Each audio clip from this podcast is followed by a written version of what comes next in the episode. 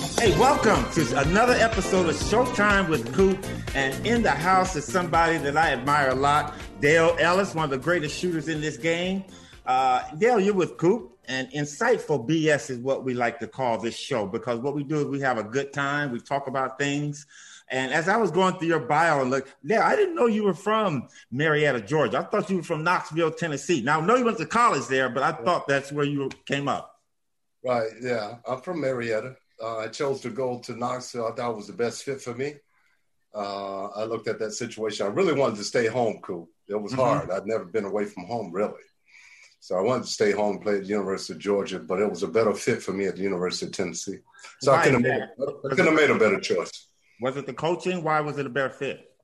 Oh, I just looked at that that program. I had a chance to go visit. I visited a few schools, looked at the programs, uh, got to meet some of the players. Actually, run up and down the floor with a few guys, and really loved the fit.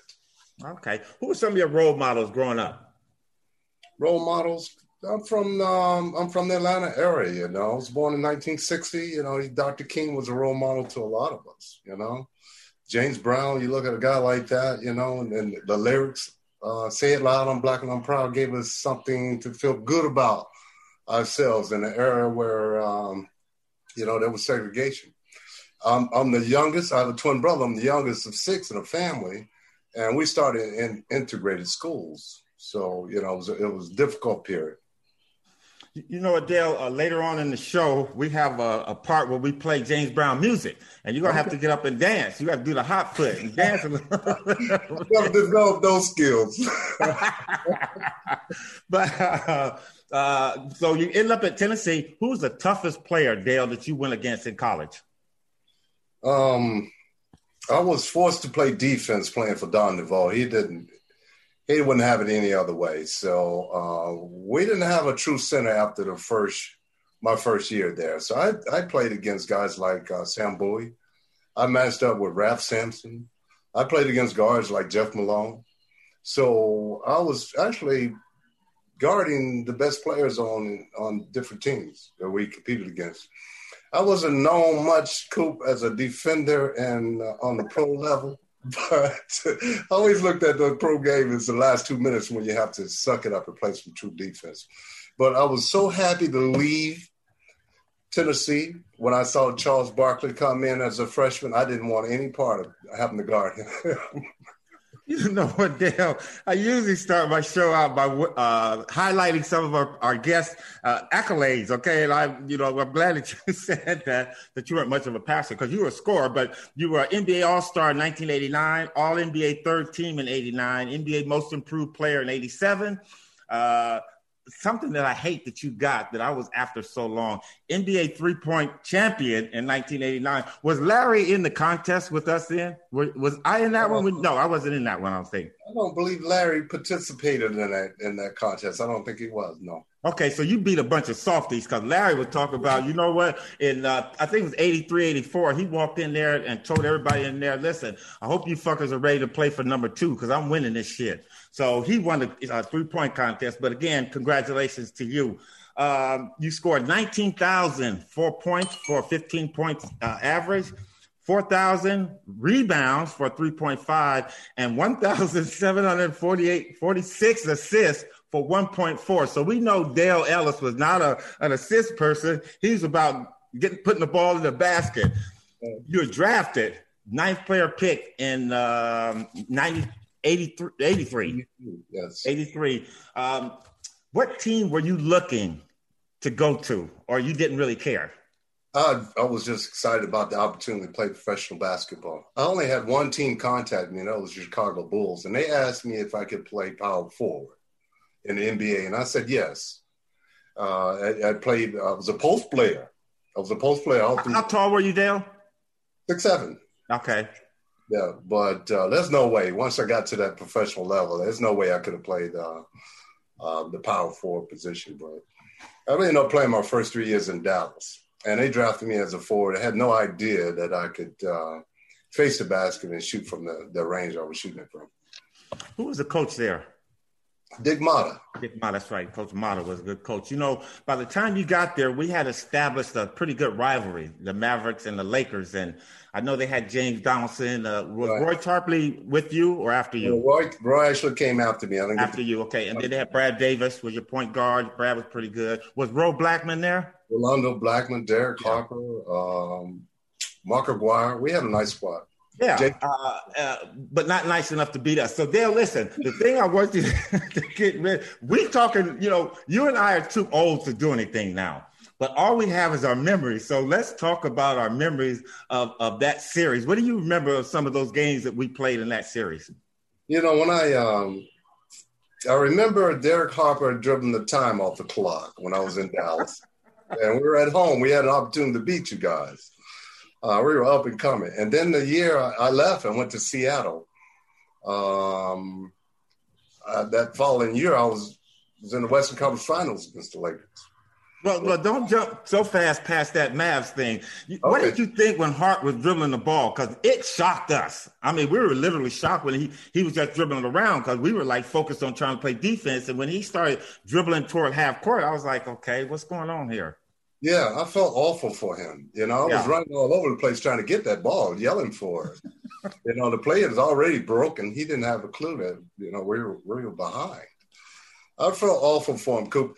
I, I looked at that situation because Derek was a good friend of mine. We came in at the same year. We were draft, both both first round draft picks. So I thought I could have handled that situation a lot, lot better than him. The first time I played organized basketball, we had a jump ball, Coop. I got the ball. I dribbled down the floor, laid it in. The first two points. I turned around, looked at my teammates, and I realized I shot the ball in the wrong basket. so it taught me then early to pay attention to details. so you could kind of comfort him a little bit when that play happened with him and stuff like that. Exactly. Yeah. yeah. You know what? Harper was a hell of a player, man. I mean, probably one of the he's tough one of the toughest guards I've had to go against. I mean, Harp had that little trick where he put his foot out there and he tripped me a couple of times. And back then, the officials let stuff like that go. But you know what? That was a heck of a series. And uh, one that I'll always remember because you know what? You guys were always tough. And I tell people now, Dale, you know, you, you look at players like Harden, Curry, people don't realize the shooters that we had in the 80s, yourself, Craig Hodges, uh, Ray Allen. You had some great play, the great, great Larry Bird. Who was your top three all time? All time shooter. Who was your top three best perimeter shooters? Would that be? And you can include yourself. Okay, um, I would say that uh, the kid out of Marietta, Dale Ellis. uh, maybe the kid out of uh, University of Tennessee, Dale Ellis. and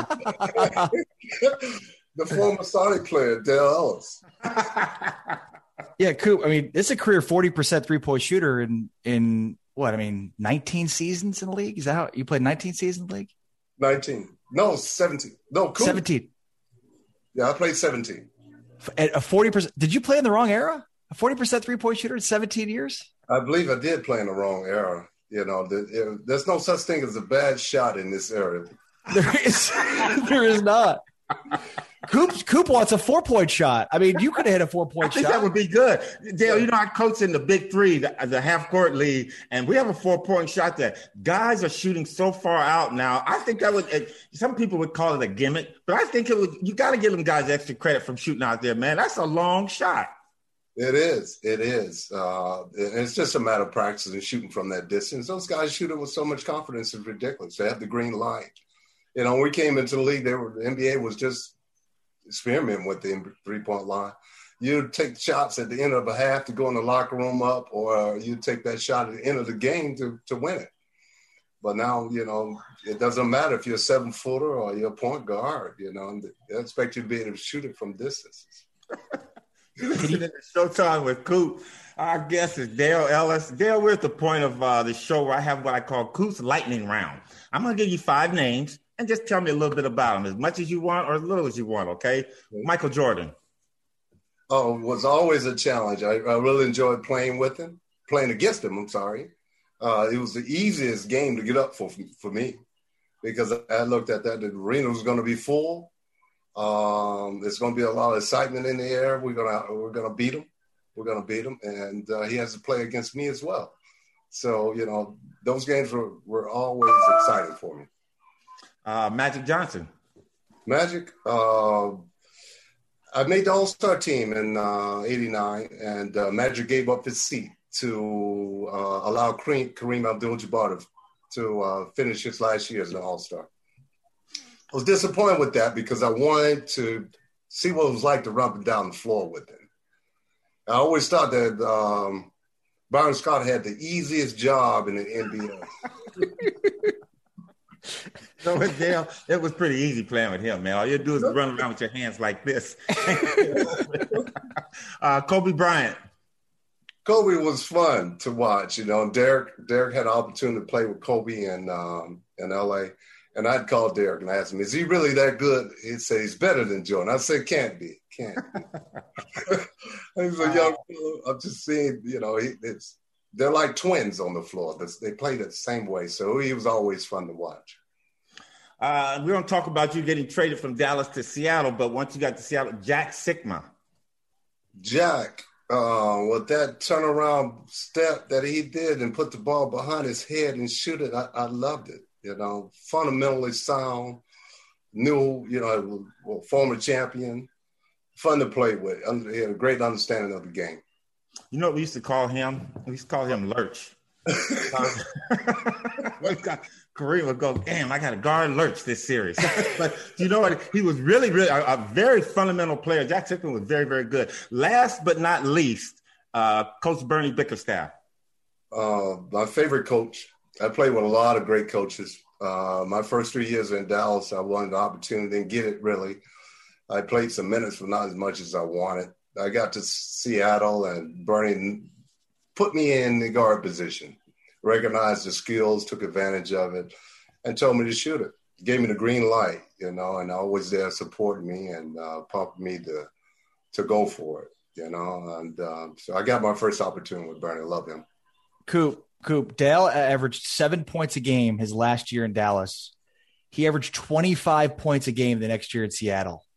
Somebody in Dallas needs Bernie to get fired. No rules. That's why.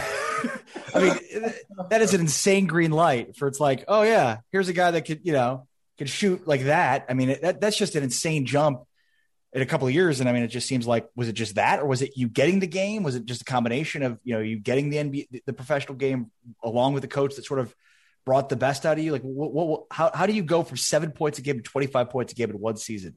Well, I, um, you know, we grew up in an era where you had to play team basketball. You look at some of the basketball now, you, you would think it, it, they were labeled the me generation. Um, you know, getting getting to Seattle and trying to play team basketball. I threw the ball away a couple of times when he first inserted me into the start lineup. Bernie called the timeout and said, uh, "Listen, you know, you're throwing your, your teammates off rhythm when you catch the ball, they expect you to shoot it. So if you insist on passing, you sit down next to me. I just sat for three years in Dallas. I looked at my teammates' eyes and they, they looked back at me and said, Oh, it's time to put it in the air. Put it in the air, shoot it with confidence. You know, it, uh, you have a lot of great players that are sitting on benches today. And all they need is an opportunity and a coach that'll give them uh, the, the go ahead to go play basketball. And mm-hmm. Bernie did that for me you know, Dale, uh, Bob McAdoo, we played with him later on in his career. One saying he always had, and it, it, it, it used to irk me, but I kind of understood what he's talking about. He, he, used to say, it can't go in if it don't go up. Yeah. I guess that you took that, you took that to heart. yeah, put it in the air. Dale, um, what does it feel like? And you're one of the greatest shooters that played the game. What does it feel like to be in the shooting zone. You know, people describe the basket as being as big as an ocean. Uh, I can just whatever I throw in. I've never had that feeling. Never had that feeling. You know, what is tell describe to us what it felt like when you got into that that zone. The NBA season is back. Don't sit on the sidelines. Get in on the action at exclusive partner betonline.ag. Sign up today for a free account at betonline.ag and use the promo code CLNS50 to get your 50% bonus. That's 50% extra cash at sign up with code CLNS50. Get insights into all the NBA action across the season, plus all sports professions collegiate as well as pop culture, and even reality television wagering. Don't sit on the sideline anymore. Get in on the fun, in season action at Bet Online. Don't forget to use my special Michael Cooper promo code of CLNS50 to get a 50% sign up bonus with your first deposit. Bet online today at betonline.ag, your online sportsbook expert. Never had that oh. feeling, you know. What is, tell, describe to us what it felt like when you got into that that zone. No, it was an incredible feeling. It's like you said, it, it, doesn't matter what you do or how you shoot, it's going in because you found your rhythm. It's just on. Uh, I, had, I have uh, I've had quite a few nights like that. Sometimes it's embarrassing. What we never wanted to do, Coop, is embarrass your opponents because you got to see them again at some point. You know, so there were times when the game is, you know, when the game's out of reach. That one shot takes the game out of reach. I'm ready to sit down. I don't want to keep shooting. But I had Bernie, give him the ball, give him the ball, keep shooting, keep shooting.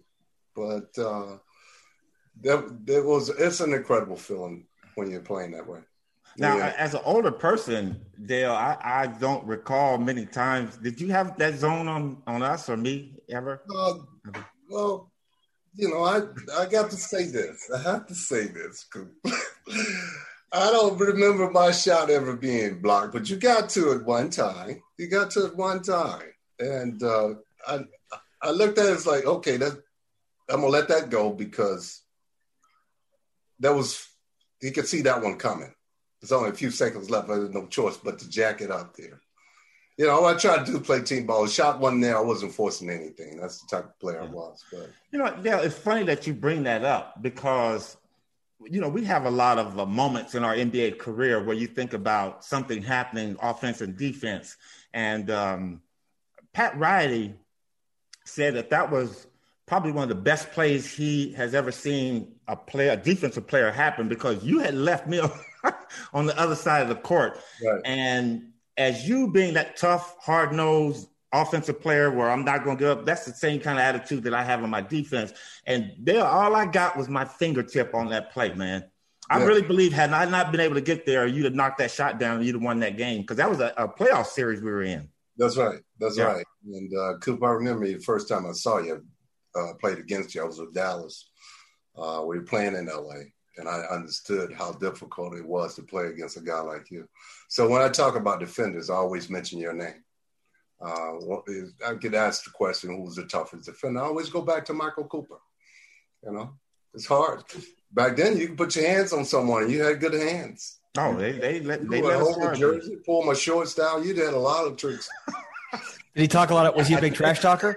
I didn't. I didn't stoop that low. I was low, but I didn't stoop that low. But uh, was, Coop, was Coop a smack talker?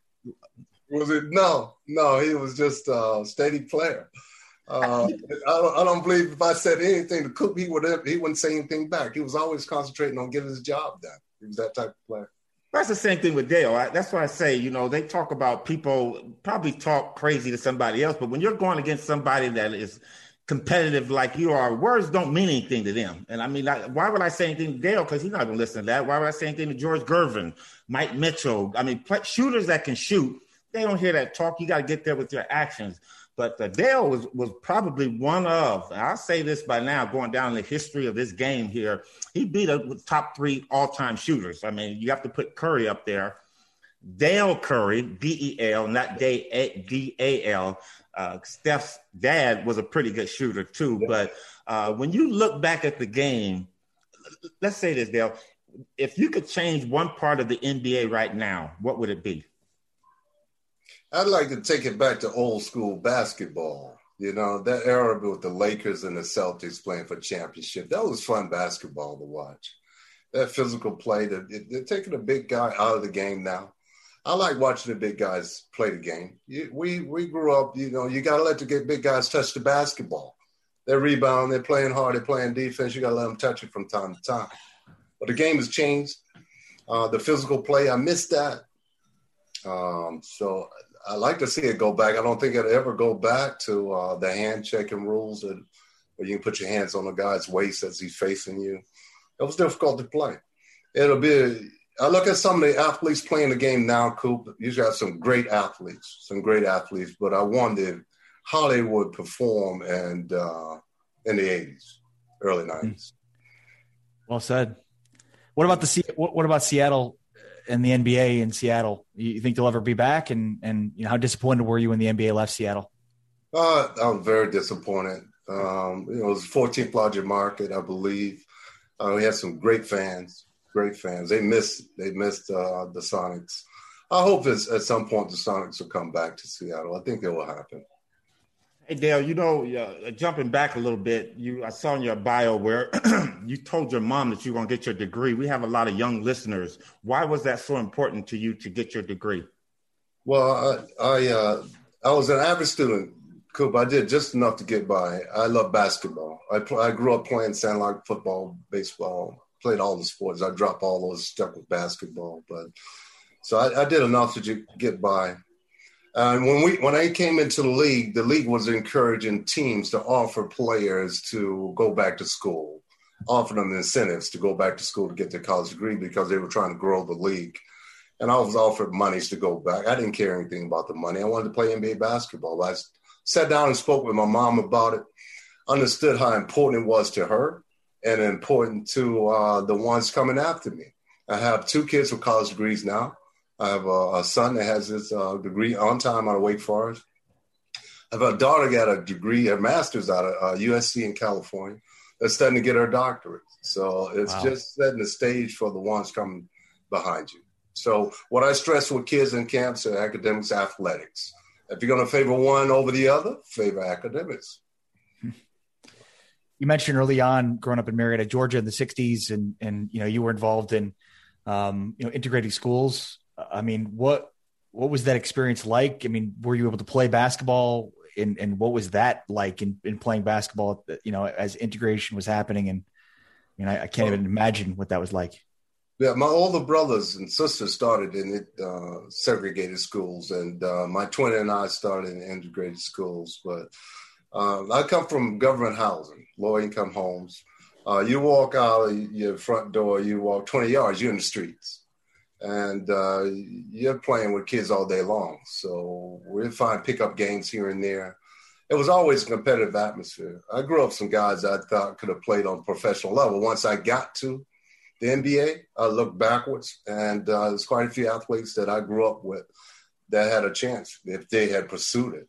But uh, just uh, recognizing that you do have that chance, uh, uh, an opportunity in front of you to do it if but it, it it takes giving up something. You got to give up something to get what you want. So a lot of the guys that I grew up with were willing to give up a whole lot to get to um, college or uh, to the professional level. Listening to Showtime with Coop podcast, Insightful BS, and our guy today is Dale Ellis. He's on here with us. A couple more questions, Dale.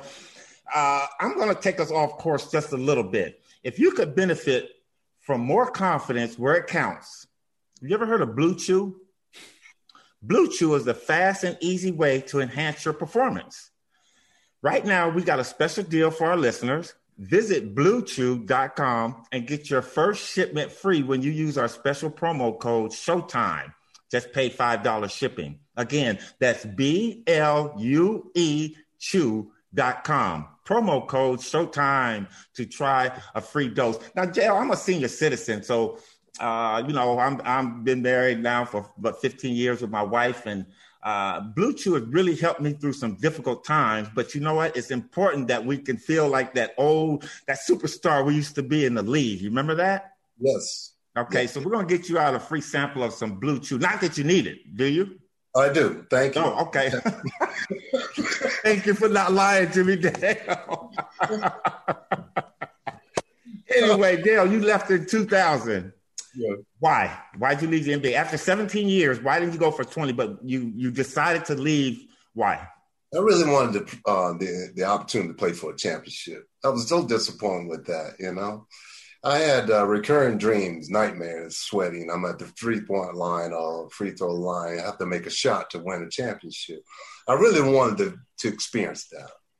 And uh, my daughter was getting ready to go off to college. I believe that I thought that she, I knew she had academically, but athletically, she was going to USC to play tennis. And I thought she could have played on, on the professional level. So I looked at that situation and said, I'm going to give up the game, go home, be Mr. Mom, and um, take care of her, run her back and forth to uh, school, uh, to practice, and to give her understanding of uh, the mental approach that you have to have to be successful in any sport. I wanted to teach her that before she went off to college. So that's one of the reasons, biggest reason why I walked away from the game. You know, Dale, that's that's so fantastic because I grew up without my dad, and mm-hmm. so for me now being a parent of four kids, that that to me takes precedent, man. You know, because it's nothing like that loved one being there for their graduations, for the answer any questions they have about dating or about anything in the world, and that's where I am. I have a 16 year old now, so uh, yes, I've been gone long from the game, but our job does not stop with our kids. That's right. I, I have been blessed again. I have uh, a ten year old out of nowhere. He's a ten year old, and I'm enjoying every minute of it. I get to see what it is truly to be a father. So I'm home with him at every opportunity. I take him with me, whether it's on the road or golf tournament, what have you. Um, so I'm, I'm enjoying uh, fatherhood. What do you do these days? Um, I'm president of the Atlanta chapter of the Retired Player Association. So what we do is fundraise put events together. Uh, we take care of families in need during the holidays each year. Uh, that's challenging work. You have about 50 retired players living throughout the Atlanta area. They're not all engaged in, in the work that we do. But I've been doing that for several years. So I participate in a lot of uh, charity events. Uh, and most of them are golf tournaments, which I enjoy golfing. Uh, my son is a, um, is a soccer player. So uh, working with him on his, his soccer skills uh, COVID threw a wrench in a lot of the stuff that we were looking at doing, swimming lessons, uh, getting into basketball, basketball camps, uh, stuff like that. But uh, at every opportunity, if the weather uh, permits, we like to get outside and get some uh, physical activities going. Yeah, what is it with golf? I I, I don't understand y'all. What you're is the only one that, that doesn't golf. You're the, you're the only one that doesn't golf. I talked to Spud. I talked to Mychal Thompson. He can hardly walk. He had a hip replacement. He's back out there. James Worthy, Byron Scott, yourself. What is it with the sport? I just can't get. I Dale, listen. I've tried it four or five times. I can't get it. I don't understand what's the deal. I mean, yes, exercise. I walk around my neighborhood, but why golf? You know, as, as a kid, the only sport that wasn't available to me was uh, tennis. You know, I, I never, that, was the only sport I would get in front of a TV and watch. I like individual sports. Um, you know, boxing is my favorite, you know, individual sport, but tennis was when I was coming up as a kid. Uh, Bjorn Borg and John McEnroe, I love watching those guys play. And Borg was my favorite player. But golf is an individual sport too. It can beat you up, but you don't allow that to happen uh, most of I tell guys when they hit the ball out of bounds, it's it's not the game, it's the it's the company you keep. Don't worry about where you hit the ball. Oh, okay. It's the company. I, so I'm just out there with my boys. I ain't worried about exactly. my shot being straight. Exactly. Yeah, it's just out there having fun. Yeah, so then, Dale, if I go out with y'all and I hit a shot, y'all can't talk about how bad I was behind my back. Oh, we're gonna talk you to you in your face about it.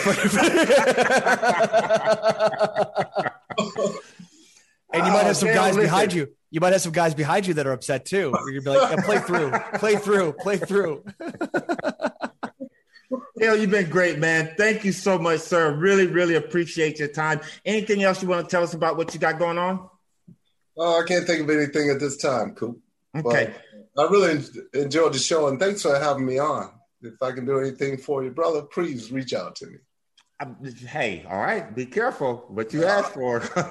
value. Dale, you've been great, man. Thank you so much, sir. Uh, there you have it, another episode of Showtime with Coop and the Pan with Dale Ellis. From our mouth to y'all's ear, you got it right there. Man, thank you. Thank you, Dale.